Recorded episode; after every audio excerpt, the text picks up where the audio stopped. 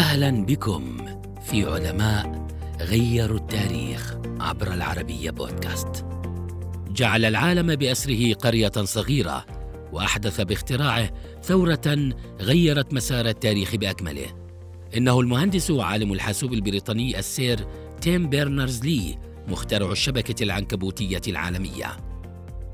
ولد عام 1955 في المملكة المتحدة وورث عن أبويه حب العلم وشغف المعرفة فأبوه كونواي بيرنرز لي وأمه ماري لي وودز كانا من علماء الرياضيات.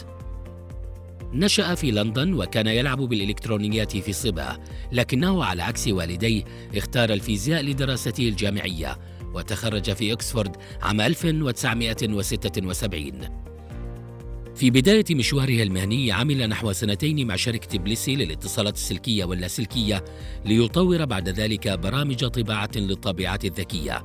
ومن ثم طور أنظمة تشغيل ومعالج بيانات شاملا للحاسوب.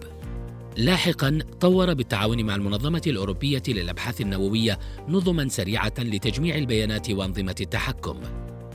في عام 1989 وضع مشروع النص المترابط أو ما يدعى بالنص العالمي المترابط وهو ما عرف فيما بعد بالشبكة العنكبوتية العالمية.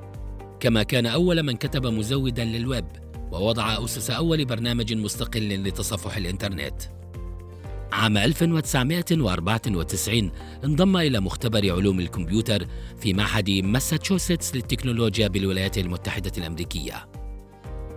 من أبرز أعماله مشاركته في تأسيس مؤسسة الويب العالمية وعمل أيضا مديرا مؤسسا لمنظمة عالمية لمعايير الويب أسسها عام 1994 وشارك عام 2012 في تأسيس معهد البيانات المفتوحة.